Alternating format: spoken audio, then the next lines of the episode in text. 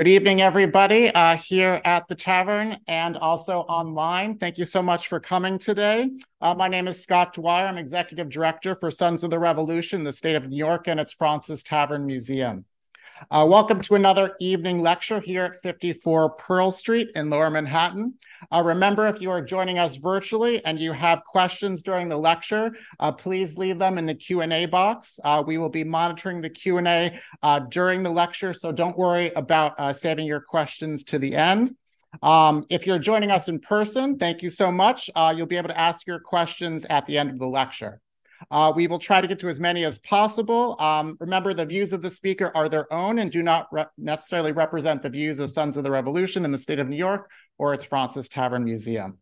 Uh, let me introduce tonight's speaker. Uh, Brooke Barbier is a public historian who received her PhD in American history from Boston College, specifically researching Boston's social, social and cultural life during and after the American Revolution. Uh, while earning her graduate degree, she taught history at Boston College and Stonehill College. Uh, two of Brooke's favorite things are history and beer. So in 2013, she founded Ye Old Tavern Tours, uh, which offered tours of um, Boston's historic sites and taverns. Uh, she is the author of two books about revolutionary Boston and has been interviewed by the New York Times, Boston Globe, Boston Herald, and Boston.com. She is, she is originally from San Diego, California, but has lived in Boston for many years. Please join me in welcoming Brooke Barbier to the podium.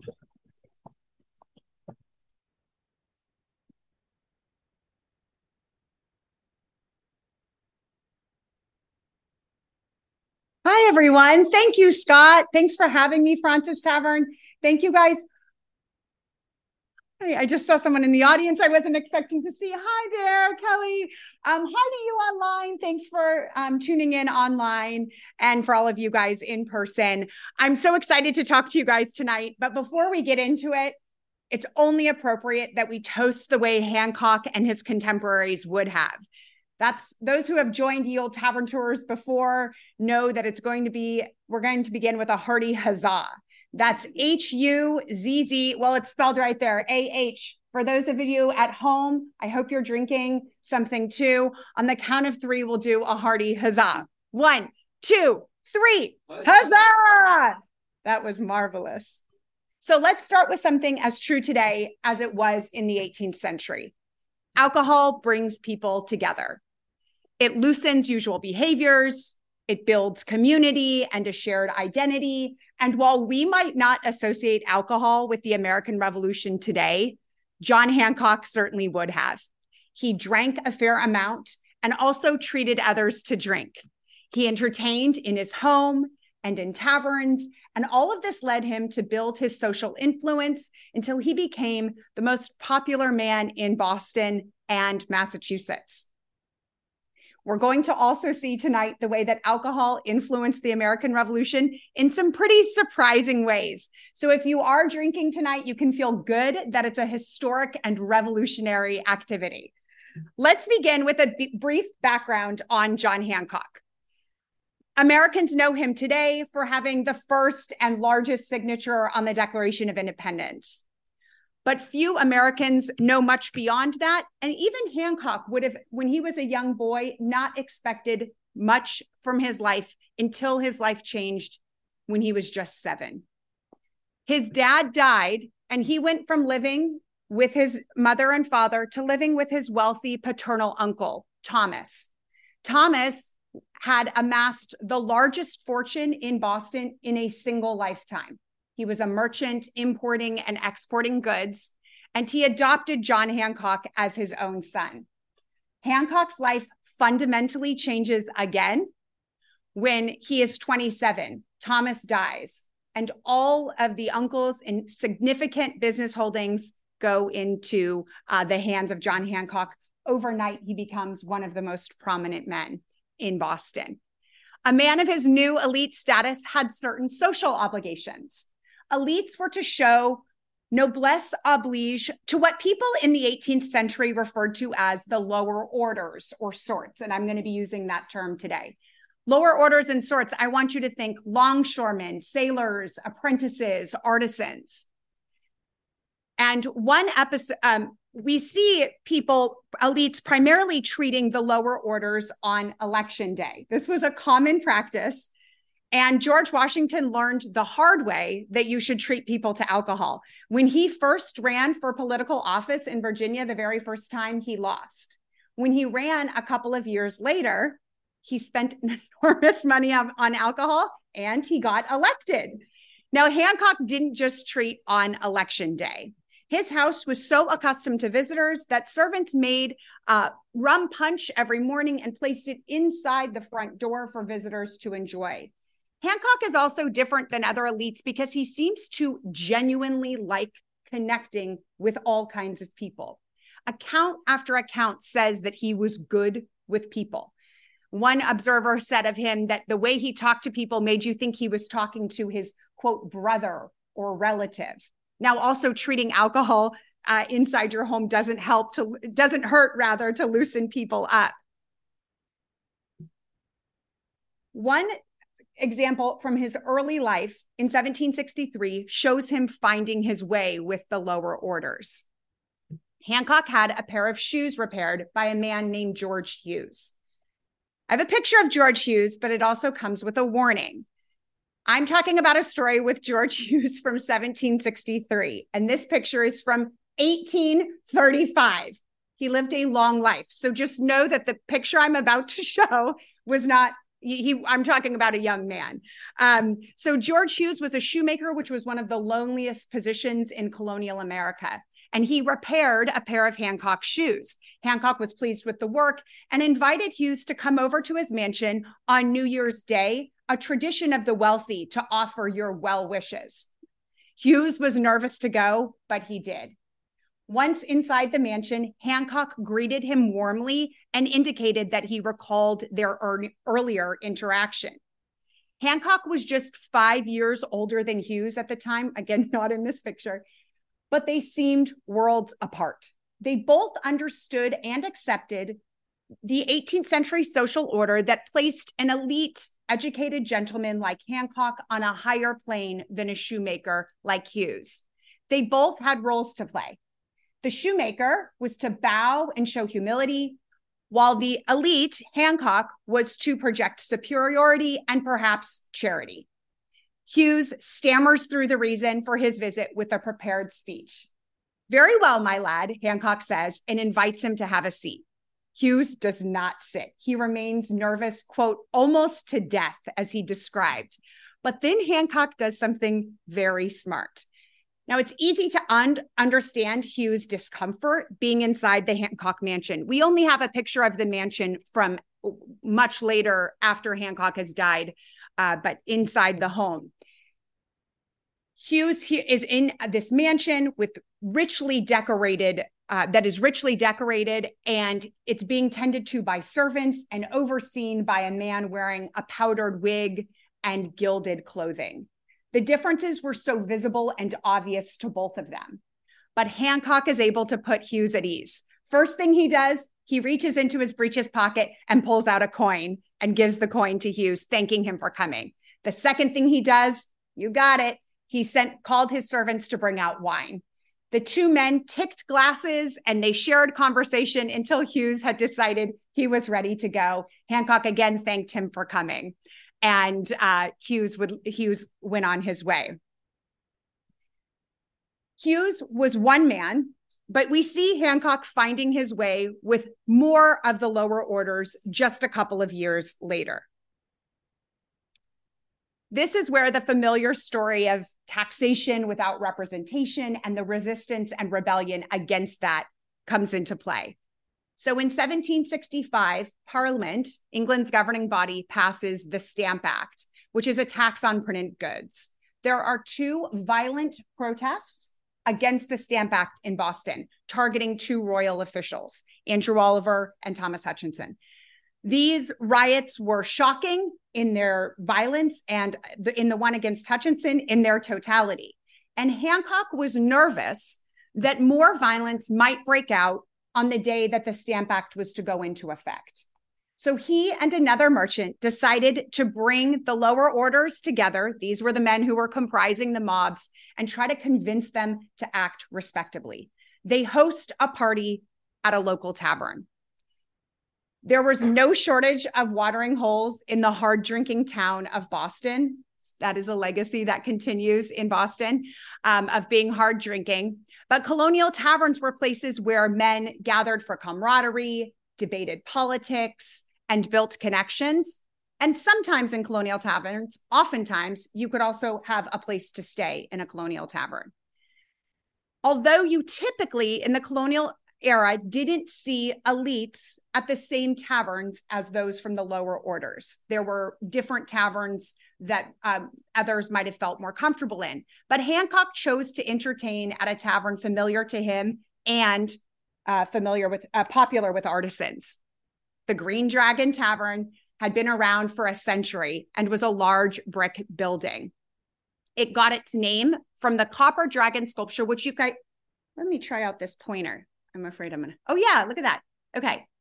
Um, you can see the dragon there, but I have a close up for you. It was a copper dragon sculpture that extended out from the front of the tavern and oxidized, turned green, became known as the Green Dragon Tavern.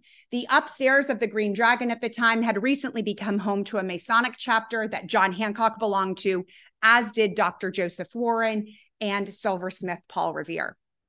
That night at the Green Dragon, Hancock was a generous host, as he would be throughout the throughout his life. He paid an enormous sum of money for food and drink and gave a speech at some point convincing everyone to act peacefully going forward to demonstrate their uh, to demonstrate peacefully. Hancock's plan worked. On the day that the Stamp Act was to go into effect, there was a much more festive atmosphere in Boston. And ultimately, the Stamp Act was repealed just a few minutes, few months later, never having been collected. But Boston wasn't going to miss out on the Stamp Act repeal celebration. So they threw a town wide party. And once again, Hancock didn't want to miss out. So the town party centered at Boston Common. That's a public park that's the same name if you guys have been there in Boston today. Uh, here it is. And then the arrow at the top points to Hancock's mansion. So the party was happening at Boston Common, but you see that Hancock's mansion is at the top of the hill. It's essentially right in front of Boston Common. So it gave Hancock a chance to show off. He illuminated all of the windows in his home, which drew townspeople's eyes up to him. And he hosted a party for the genteel of town inside his home. Even as he entertained the, the, the elites privately, he didn't forget the masses outside. To them, he gifted an oversized pipe of Madeira. Pipe is a barrel that's usually about 120 gallons, an enormous um, barrel of wine.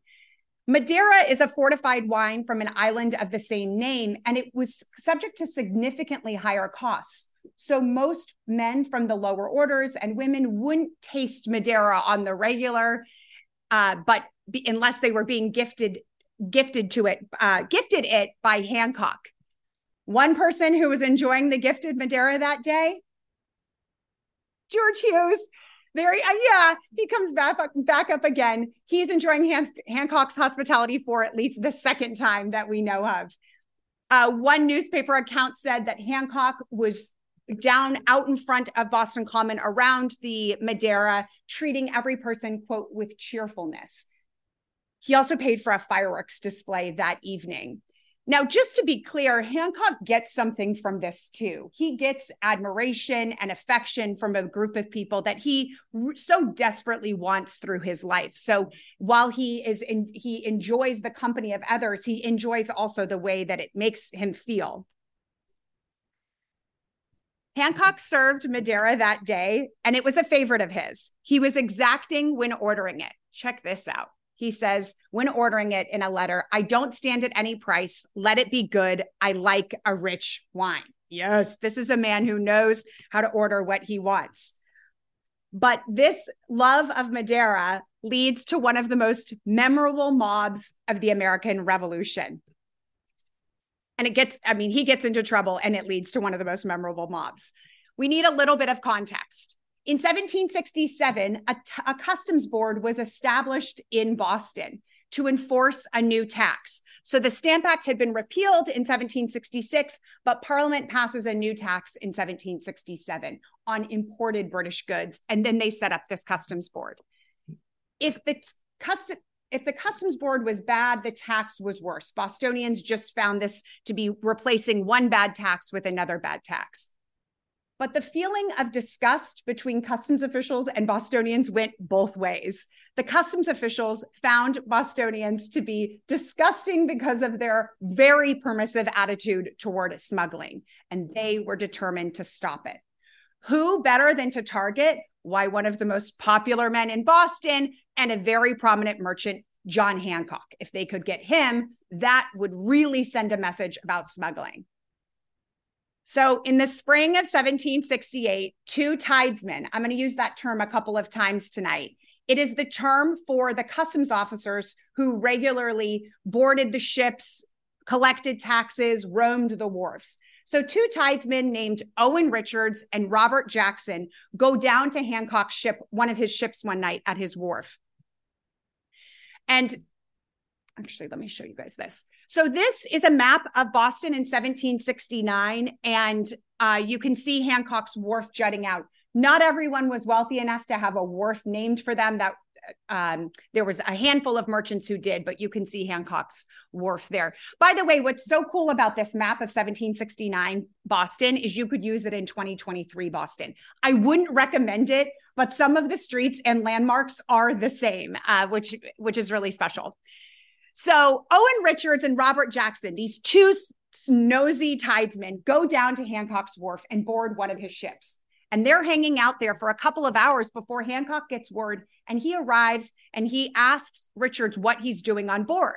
Richard says, I'm just performing my duty as a customs officer.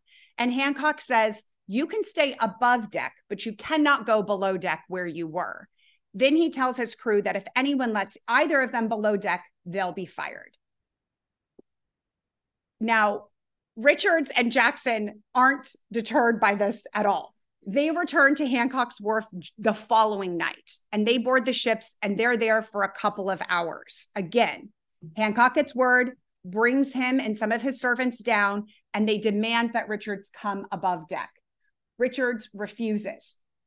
This goes on. And then Hancock finally sends some of his men below deck to grab Richards. Only two are necessary. They pick him up each, they each grab an arm and a leg and haul him up and dump him in front of Hancock. Hancock publicly berates Richards, telling him that he had no right to go below deck. Now, a crowd is gathering around, so excited that someone is standing up to these hated customs officials. After Hancock is through with Richards, the crowd wants to huzzah Hancock home, escorting him along the way. Hancock turns turns that ex- escort down. By the way, Richards is going to he's going to continue to annoy Bostonians. A few years after this event, this is this is wild. He gets tarred and feathered while 2000 Bostonians look on. You've heard of tarring? Yes. Now, if you guys think that's something, you, that's not even the punchline because they did something quite rare. After tarring and feathering Richards, they set the feathers on fire so the skin underneath would burn. And Richards would survive, by the way. So uh, Richards had, had built up some bad will in Boston. Hancock's public swaggering display, however, also builds up bad will amongst the customs officials. They are determined to get Hancock for something because he has now just berated their tidesmen and undermined their ability to do their work. So a month later, Hancock's ship called Liberty, that's going to be kind of funny in a second, um, arrives at Boston Harbor and docks at his wharf. Um, it comes in from Madeira. That's the island that is where Madeira wine comes from. This engraving comes from 1768 and it's done by Paul Revere. Um, and it's really to show the troops' arrival in Boston, but I like it because it's a sort of stylized version of Hancock's Wharf. So Liberty docks at Hancock's Wharf and declares that there's 25 casks of Madeira on board. The tidesman, Thomas Kirk, that day accepts that number, taxes are paid, and everyone goes about their business. Except Liberty could hold more than double that cargo. And it seemed very unlikely that an experienced merchant like Hancock would sail across the Atlantic with his ship at less than half capacity. So the customs commissioners questioned Thomas Kirk, and Kirk says everything was on the level. And then a month, then a month later, he changes his story and he says, "Okay, remember when I said everything had been on the level? I was lying then, and now I'm ready to tell the truth. And here's the truth: on the day Liberty docked, the captain, John Marshall, asked me to look the other way while he smuggled goods. Flat out, this story starts with John Marshall, the captain, asking a customs commissioner to let him smuggle. This is so not believable. By the way, the reason that Thomas Kirk felt comfortable coming forward with this incredible story is because John Marshall had recently died and he had been afraid of John Marshall. And now he said, okay, now I'm going to tell you what John Marshall really did. So when uh, Kirk refuses Marshall's request to smuggle goods, Marshall takes five or six men and they lock Kirk below deck in a cabin, nailing it shut. For three hours, Kirk claims to hear the noise of the tackles and the hoisting out of goods, and then it goes silent. The cabin door is pried open, and filling the doorway is John Marshall. He tells Kirk that if he breathes a word about what he saw or heard that night, he and his property would be harmed. This story is the work of an imaginative mind, but it does what it needed. It implicates Hancock. So, two customs commissioners go down to Hancock's Wharf ready to seize Liberty.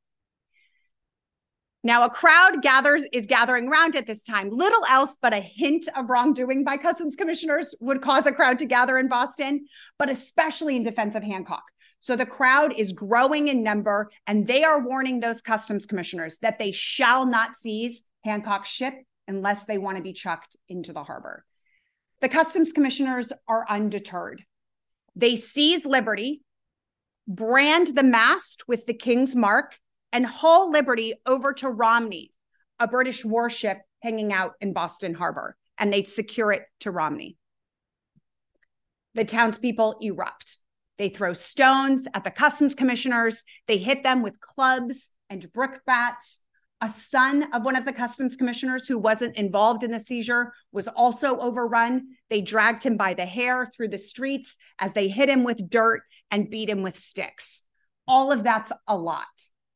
But then the mob was now numbering between 500 and 1,000 people. And according to the royal governor, they were fueled by rum. They take it one step further. They drag a sailboat built by one of the customs commissioners out of Boston Harbor. They haul it through the streets of Boston up to Boston Common, where they set the boat on fire. It was a stunning display to defend Hancock's right to smuggle wine. But this riot doesn't solve the problem of the townshend duties. And so they uh, Boston works legislatively to try and impact, uh, to try and nullify the townshend duties. The Massachusetts House of Representatives sends a letter called the Circular Letter to the other North American colonies, asking them to boycott British goods until the townshend duties are repealed. The royal governor of Massachusetts is furious at this insolence and demands that the House of Representatives repeal this letter. They said they'd put it to a vote. And not surprisingly, they vote overwhelmingly not to rescind the letter. 92 men vote not to rescind, 17 vote to rescind. 92, the 92 men includes Hancock, and they became known as the Glorious 92. Paul Revere creates, silversmith Paul Revere creates a punch bowl honoring the men and the moment.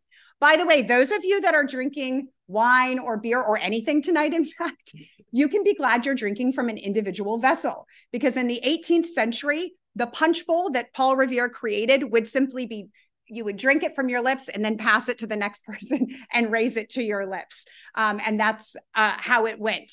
So, this punch bowl, this is so special. It survives today. And you can go see it at the Museum of Fine Arts in Boston. Hancock was there at its unveiling and likely drank from likely drank from its rim and huzzahed. toasting, as we started our talk tonight with, was a common occurrence in colonial America. Toasting was a way to build fun and unity, but it, and it was such an ingrained practice that when Massachusetts passed a law banning toasting in an effort to limit consumption, so um, targeting something that wasn't really the problem, it was repealed six years later because it was utterly ignored. Too many huzzas, though, and parties might get out of hand. Hancock paid for this literally. Hancock was the colonel of the Corps of Cadets, which was Boston's militia group, mostly ceremonial in nature. This role was perfect for him because it gave him a chance to socialize and be generous. Training days often ended with the men drinking to, and drinking and eating together. Hancock foot the bill for some of these parties, and one of them survives. He paid for over I, I don't expect you guys to fully be able to read it but he paid for over 100 bottles of punch sherry and madeira. And as fit a raucous party a couple of bowls and glasses were also broken and he was charged for those too now protests continued through the 1770s most famously with the boston tea party in 1773 the 250th anniversary of the Boston Tea Party is happening this December 16th. By the way, Boston is planning a lot of events around that. And the Boston Tea Party is what gives my book its name. My book is called King Hancock, and it comes, we first see that name appear in print in 17, or first appear in the historical record, rather, in 1774. Here's what happens British soldiers were occupying Boston, and some officers kidnapped a Bostonian and were demanding to know who ordered the destruction of the tea. That's what the Boston Tea Party was called at the time. Who ordered the destruction of the tea? This man, Samuel Dyer, says, Nobody. And the British officer shouts in his face, You're a damned liar. It was King Hancock and the damned Sons of Liberty. And that is the first time we see this nickname, King Hancock. It's very clever. It captures John Hancock's popularity in town, but it also is a is a condemnation of Boston's lack of an aristocratic ruling class in that King Hancock, the best they could do for a king was having John Hancock. But then something extraordinary happens. On April 19th, 1775, the Revolutionary War began with the battles of Lexington and Concord, about 15 and 20 miles, respectively, from Boston. The British have a really tough time in Concord, and they're deciding that they need to retreat out of Concord. The problem with retreating out of Concord is there's only one road home, and colonists had lined up on this road and were firing at the soldiers from behind walls and inside homes. So it was so bad for the British soldiers because they couldn't even see the people who were firing on them. But then it's worse. Their humiliation continues because as they're being fired on, British officers recalled that they could hear colonists crying out, King Hancock forever. So they had taken this nickname, this put down, and literally appropriated it and made it a rallying cry. Hancock had been in Lexington just a few hours before the battle breaks off, breaks out, excuse me, but he takes off on his way to Philadelphia for the Second Continental Congress. He loved the ride. He got so much attention. All of the delegates, Massachusetts was traveling with the delegates from Connecticut as well. And as they arrived to New York, Hancock reported that he saw over 7,000 men on the left of his carriage, on the right of his carriage. They kicked up this dust ball that delighted him. And they offered even to unhook his carriage and walk him into the streets of New York City. The reception clearly means a lot to Hancock. Over half of his letter to his fiance at the time, Dorothy, popularly called Dolly, so that's I'm going to refer to her as Dolly. Over half of his letter to Dolly describes this scene. Then, once he's inside New York City, guess where he goes next? Right where we're sitting. He says, We entered the city. So I'm gonna I'm gonna have it transcribed for you in a second, but just to show you um, part of the letter. He says Francis's. Um, We entered the city through the principal streets of New York amidst the declarations of thousands, uh, through the principal streets of New York and amidst the declarations of thousands, we were set down at Mr. Francis's. After entering the house, three huzzas were given. Silas Deane, a delegate from Connecticut, also noted that they dined here. He says we dine, etc. That etc. is drinking, by the way. Uh, we dine, etc. at Fraunces's, but lodge at separate houses. And then for those of you online who maybe haven't seen a picture of Fraunces Tavern, here we have it. Um, the delegates continued to from New York City to Philadelphia for the Second Continental Congress. And they ate and drank and stayed in taverns there. But as the fighting continued, Hancock's entertaining becomes more difficult because of wartime shortages. He still craved wine and found it very distressing that he could not um, drink it himself or entertain the way he once did. He asked his friend if he could, quote, spare me a little Madeira. And he said, I feel awkward not to have it in my power to ask a friend to take a glass.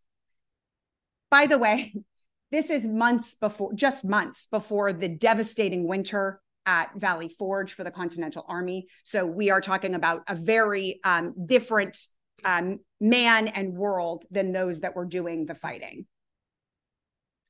Hancock thought war should not stop his entertaining, and this opens him up to criticism, but his fine hosting pays off in 1778. So I have to give you a little bit of backstory to understand the importance.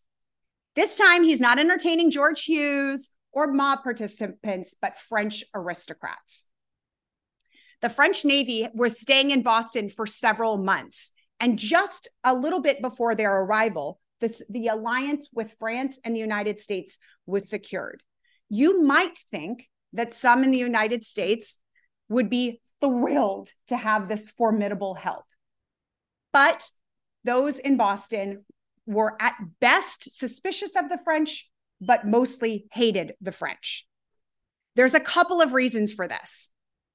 The first is Great Britain and France had been warring for near, nearly a century in North America.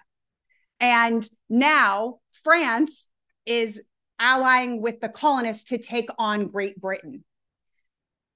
Proportionally, in the previous, the war the previous decade, the French and Indian War that ended in 17, 1763, excuse me, Massachusetts had sent more soldiers proportionally than any other colony. So they have this just a decade earlier, they were fighting against the French. And so to expect them to turn around and now be ready to be um, so glad for their partnership, it was unrealistic. Much of the Hancock fortune, in fact, had been made supplying provisions to the British Army to take on the French. Paul Revere distrusted the French, and he was half French.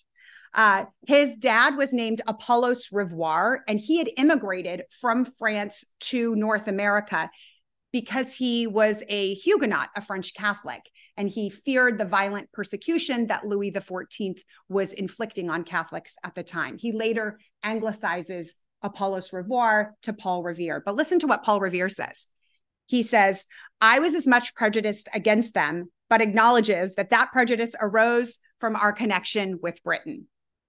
Another reason for Massachusetts to be suspicious of France was because most of the country's inhabitants were Catholic. Massachusetts had been founded by Puritans who literally wanted to purify the Anglican Church from which rituals they found too Catholic they found Catholics, they were quite suspicious of Catholics because they found them to be ultimately more, lo- or they worried that they were ultimately more loyal to the Pope than to the state. The Pope drew particular ire, especially in Boston. Every November 5th, there was something called Pope's Day in Boston, when two rival street gangs would um, make these elaborate floats. And the goal was to capture each other's Pope and destroy it. Uh, this is the Pope. You can see he's got some grotesque figures here. And um, then the devil is behind him. And that was a common, that was common imagery at this time, that wherever the Pope was, the devil would be very close behind.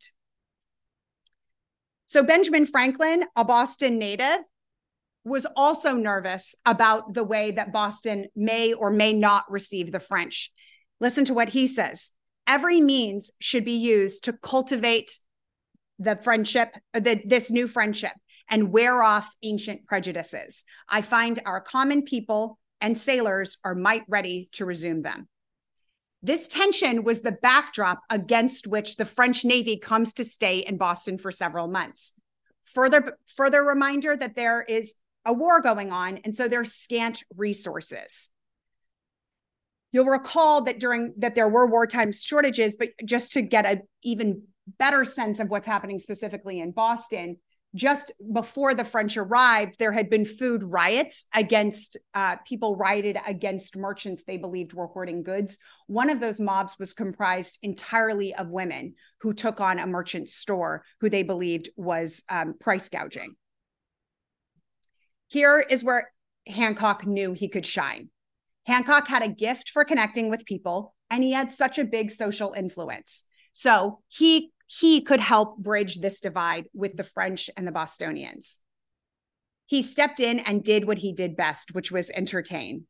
He was the closest thing to an aristocrat in Massachusetts, which the French aristocrats, that is, the officers, would appreciate. Just look at him. And boy, he wants you to look at him. So let's take it in. He's got gilded clothing.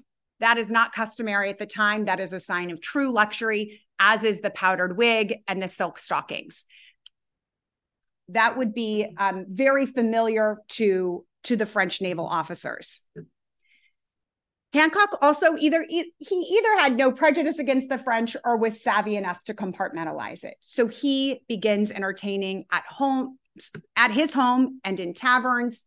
He hosts a grand ball and pays an enormous sum of money to ensure the French are entertained. The Comte d'Estaing, he's the French admiral, was a frequent visitor at Hancock's mansion. He tests Hancock's goodwill and generosity pretty early on. His first visit, Hancock had invited the Comte d'Estaing and 30 men for breakfast. But when Hancock looked down Beacon Hill from his mansion, he saw 120 additional party crushers coming up the hill. He calls to his wife, Dolly, to help get more food. But again, this is during wartime shortages. So Dolly goes to nearby neighbors asking if they can spare any cake. As much cake as she could acquire was gobbled up. She said that she couldn't even place the cake down before the midshipmen pounced on it and ate it. Uh, the servants were sent out to Boston Common to milk the cows. These are not communal cows, but they were not troubled by this. They just milked the cows. And uh, the French the French sailors also helped themselves to Hancock's plentiful orchards, wiping them clean. As a uh, but Hancock is clearly using resources that could that might have been used for other people. And so he is criticized for entertaining the French the way he did. Hancock understood, however, what others didn't. The French alliance was crucial to the United States, and entertaining these aristocrats in a way that was comfortable for them would calm some of these prejudices between the French and the colonists and would demonstrate to Bostonians how to treat the French. The Comte d'Estaing concluded of his host, I have named the Honorable General Han- John Hancock a patron of the French. He became one and he served as one during our stay in Boston. Hancock helped secure the alliance that became crucial to winning the Revolutionary War. Let's just look to powdered hair, gilded clothing. If you recall the picture of Paul Revere, for example, unpowdered hair, no detail on his clothing. So this would be Hancock's type of person. Hancock was criticized again for hosting another group of people in the early 1790s. This time, it was Black women and men. He had invited them over to his house in the name of, quote, liberty and equality. And this angered a lot of people. This event was derisively called the Equality Ball. This cartoon comes several years after the event, and you see Hancock here on the left clasping hands with a black man on the right. And underneath, there's a little phrase where Cuffy, the black man, is thanking Hancock for um, for entertaining black men and that black men appreciate Hancock's efforts.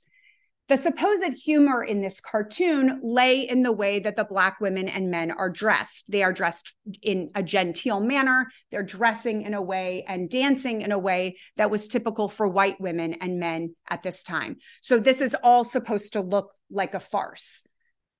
Now, this event is interesting for a couple of reasons. First, Hancock's family benefited from slavery for decades before Hancock eventually emancipated the enslaved men and women in the late 1770s. And then here he is entertaining Black women and men in his home, some of whom may have also been previously enslaved. Secondly, it's difficult to imagine any but any politician at this time inviting Black women and men into his home, but especially in the name of equality. Politicians might have opposed slavery, and some did in Massachusetts, but that did not mean they believed in the equality among races. Of course, hosting a ball did not make the Black women and men in Boston equal, whether legally or even just in their treatment.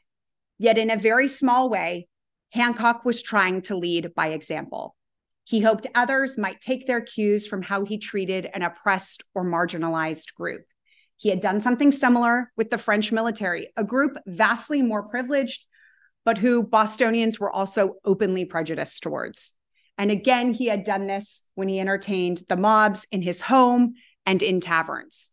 Hancock did not influence with newspaper articles, laws, or political tracts the way other politicians might. He had no gift for that, but he knew how to throw a party. Questions? Everybody, uh, we have, I have time for Q and A. I asked us, uh, for you to, uh, wait for the mic to come to you.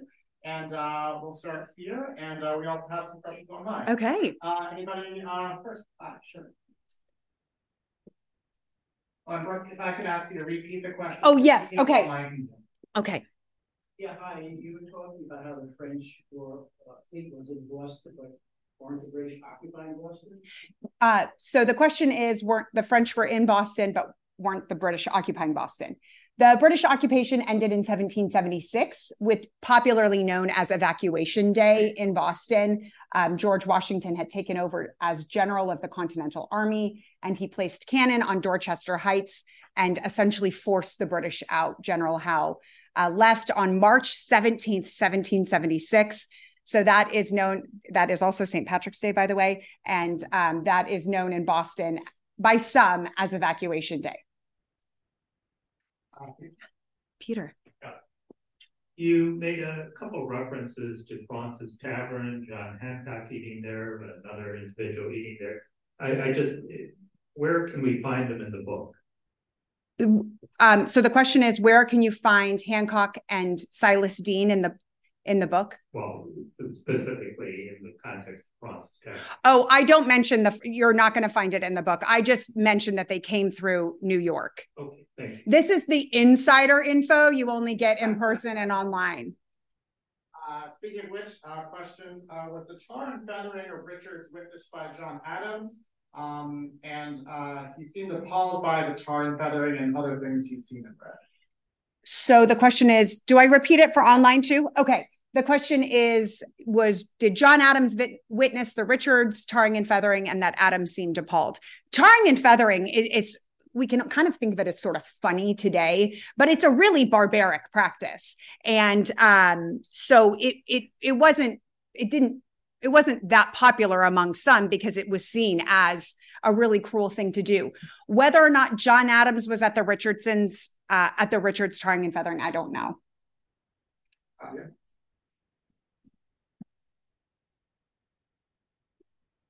Hi. Hi. I used to live in Boston, so I know all, a lot of this history. But is it true that the State House Annex, when it was built, they demolished the uh, Hancock House? So the question, thank you for your question. The question is the ha- the Massachusetts State House Annex, did they demolish the Hancock Mansion? Yes, but not for the State House. It wasn't exactly a through line. So I explore the demolition of Hancock's mansion in the epilogue and the legacy of Hancock because uh, the house Hancock didn't have any surviving heirs. And so it went to relatives increasingly more distant. And they wanted to sell the house to the city of Boston or the state of Massachusetts and said, just pick it up and move it if you want to move it somewhere else, but we'll give it to you. Um, and ultimately, that didn't happen. The land was bought by developers who knocked it down and built townhouses. And then, sure, and then a few years later, the state bought it, and now that's the west wing of the Massachusetts State House. Excuse me. Um, there's really only this sad little plaque on the State House gates today that said, Here stood the mansion of John Hancock. But more significantly, and this is what I, I get into more in the epilogue, is that um, it started the, the demolition of Hancock's mansion sparked a preservation movement. So federal and state protection of landmarks didn't exist until the early 20th century. So anytime you wanted to preserve something, that was work done by private citizens. And those in Boston were stunned that Hancock's house could be demolished. This very popular governor and um, known for his signature. And so it prompted others to um, rally and save similar buildings. Um, if you live have lived in Boston or visit Boston, there's something called the Freedom Trail. I give tours on that. Come see us. We drink on the tour. Um, but some of the buildings on the Freedom Trail exist simply because private citizens decided they cared. It's it's really um, inspirational in some ways. The Paul Revere House is an example of that, and the Old South Meeting House are examples of private citizens banding together to save buildings that otherwise would have been demolished. I missed the beginning of the station. Apologies. Um, oh, how did John Hancock obtain his wealth? So the question is, how did John Hancock in, in, um, get his wealth? So the short answer is he inherited it, and that's people usually groan when I say that. Um, and so the long answer is that he inherits it from his uncle, who was a self-made man. Interestingly, John Hancock comes from a line of he's the third John Hancock and both his father and grandfather were ministers. And so certainly the third John Hancock would go on to be a minister.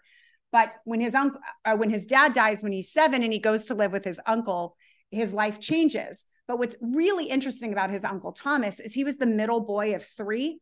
And the eldest and youngest went on to Harvard, but the parents couldn't afford to also send Thomas. So they apprenticed him to Boston um, to a bookseller. And then he goes on to create this massive fortune. So he was a merchant. Uh, so you have a lot of uh, questions coming in from online. I'm going to try to combine a couple. Um, uh, how old was uh, uh, Hancock uh, during these pivotal times, such as the Tea Party and Equality Ball? And did the Hancocks have any children to leave their business to? So, how old was Hancock kind of at these times, and they have children? So, Hancock was born in 1737. So, doing the math, he dies young. He dies at the age of 56 in 1793. And some people popularly think everyone died at, at in their 40s or 50s at this time, but it, it really there was a much longer lifespan than we popularly remember. 56 was very young. Uh, for example, John Adams and Samuel Adams live into their 80s.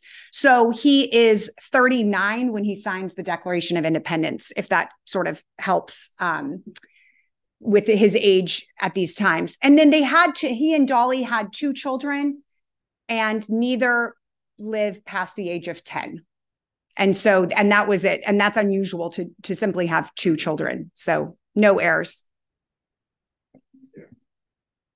There we go online. Uh feel free to talk to the camera oh yes. Um uh what did uh john hancock think of alexander hamilton? Not much. So um so in in that hi online uh, the question was what did hancock think of hamilton? Not much and uh, that wasn't meant um, as a put down. It's that they really didn't overlap at all. Um, hamilton is so young compared to hancock and some of these other um, founders. And uh, by the time hamilton rises hancock is literally declining. Um, hancock doesn't have we could talk about it or not. I, I talk about it in the book, but when he leaves as president of the Second Continental Congress, he doesn't know it, but that's the highest national office that he'll ever achieve. And so when he leaves the Second Continental Congress in the 1770s, he doesn't really again enter the national stage. There was some talk of him being named vice president or even president when the Constitution ratification conventions were happening, but otherwise, um, he, he's really not on the national stage. And that's when Hamilton really is.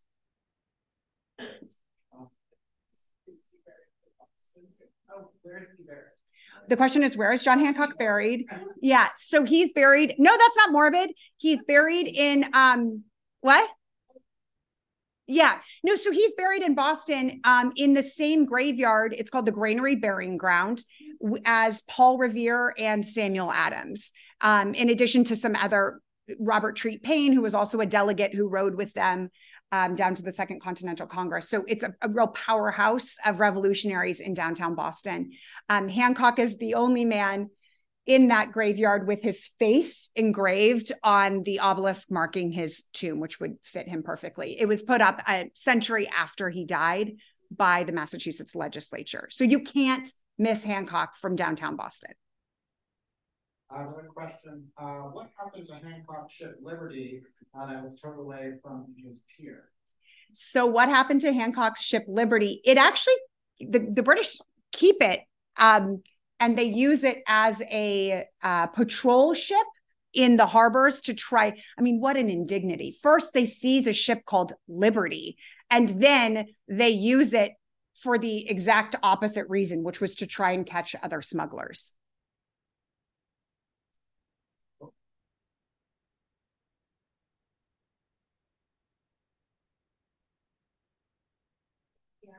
Um, I'll be brave and ask a beer related question. Do it. Have some beer before you do it. Yeah. And I'm so embarrassed. I feel like I should know the answer to this, but I'll ask anyway. Were there si significant differences in the style of beer from the 1700s from the way it is brewed today and the style of today? That's not an embarrassing question. So the question was Are there significant differences between historic beer? Yes. So, um, first, if you like your beer cold, that wasn't how it came in the 18th century. And if you like your beer carbonated, that wasn't how it came in the 18th century. So those two things significantly alter the taste of beer and um, the way that you might enjoy the beer. Um, people also made hard cider at the time too. That was especially in New England where apples grow plentifully, and that cider could be a pretty high alcohol by volume, higher than a beer. They also drank a lot of rum in Boston at the time. For your idea about different styles, one thing is colonists would ferment almost anything. You know, if if they could ferment and they could drink it, they would try it. So that did mean that there were fruit flavored beers. Um, Benjamin Franklin had a recipe for spruce beer, which isn't exactly be- beer that we would think of today, but they used any sorts of materials from the natural world so they could drink.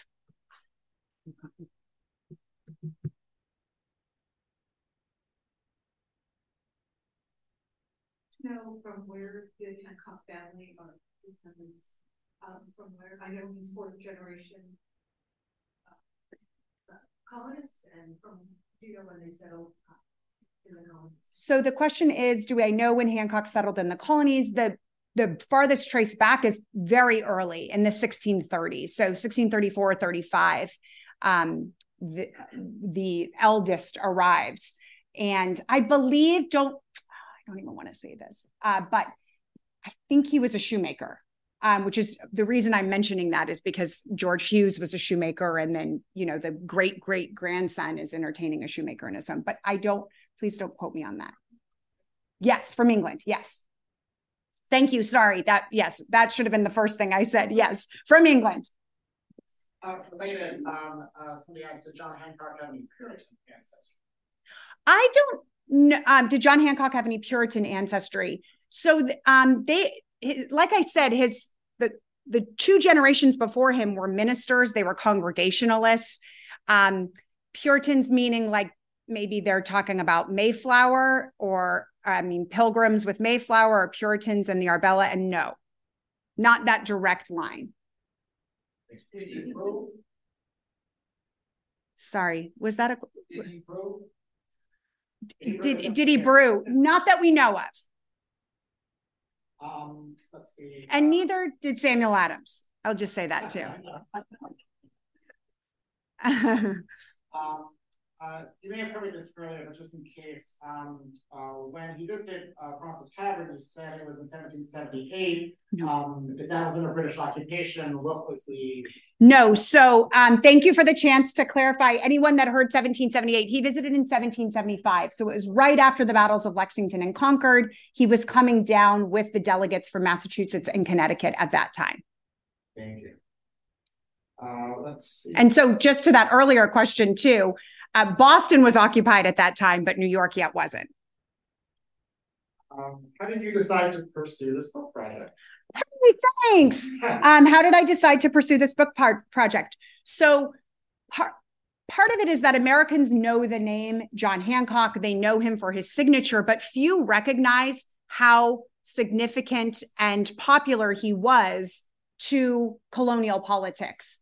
And um, and I wanted to explore that. He's also a man of contradictions. He's born into middling and then becomes this wealthy man, but typically sides with the poor, uh, not just in the way he entertains, but with some of his uh, policies later on as governor. And so I thought it was time. It's been 20 years since a biography of Hancock had been written and 40 years by a scholar. And it was time to put Hancock and his uh, leadership forward again. I think that's a great question, and, um, please give Brooke another round of applause. Thank you all, so, you guys really so sincerely. Thank you for coming out tonight. I really appreciate it. Okay. I'm taking it. Yeah, let's do a final huzzah. Thank you for that great idea because now I can start to drink. One, two, three. Huzzah! Okay, now you have to listen to me for five minutes. Okay, do your thing, Scott. Do your thing. Thank you. Uh, so, oops, sorry, there you. Um. Uh, thank you again, Brooke. We really appreciate it. Um, if you enjoyed tonight's lecture and like to stay up to date uh, on all our programs, you can do so by joining our mailing list at frauncestavernmuseum.org. Um, there's a calendar of upcoming programs and events, and I'll highlight a couple of those for you now. Um, Thursday, November 16th, uh, we have our next evening lecture, uh, Long Island City in 1776. The Revolution Comes to Queens. Uh, author Richard Melnick will chart the military, political, and cultural history of 1776 in Long Island City. On Saturday and Sunday, November 18th and 19th, we have George Washington's New York Walking Tour. Uh, Bruce Ricond, uh, one of our licensed tour guides, will take you through the New York City uh, that George Washington would have come to know from 1776 to 1790. And uh, finally, speaking of drinking, uh, on Monday, November 20th, uh, Sons of the Revolution, the state of New York, own and operate uh, the Tavern Museum. Uh, we'll be hosting our annual Evacuation Day dinner uh, downstairs in the tavern's newly refreshed Bissell Room. Uh, evacuation Day commemorates, as we've talked about, the evacuation of the British Army from New York City in 1783 after seven years of occupation. Uh, special guests will lead uh, the same 13 toasts uh, given at the first Evacuation Day dinner at Fraunces Tavern on November 25th, 1783. Uh, more information about November's event uh, can be found on sonsoftherevolution.org, and you can also read about it on your way out of the museum in our McEntee Gallery. Uh, thank you to those who have donated or become members of the museum. Uh, your generous support uh, helps to fulfill our mission uh, to share the history of the American Revolutionary era with the public. Um, if you'd like to donate, uh, you can also do that at our website, frauncestavernmuseum.org. Once again, thank you to Brooke, and thank you for everybody for joining us on Fraunces Tavern Museum lecture.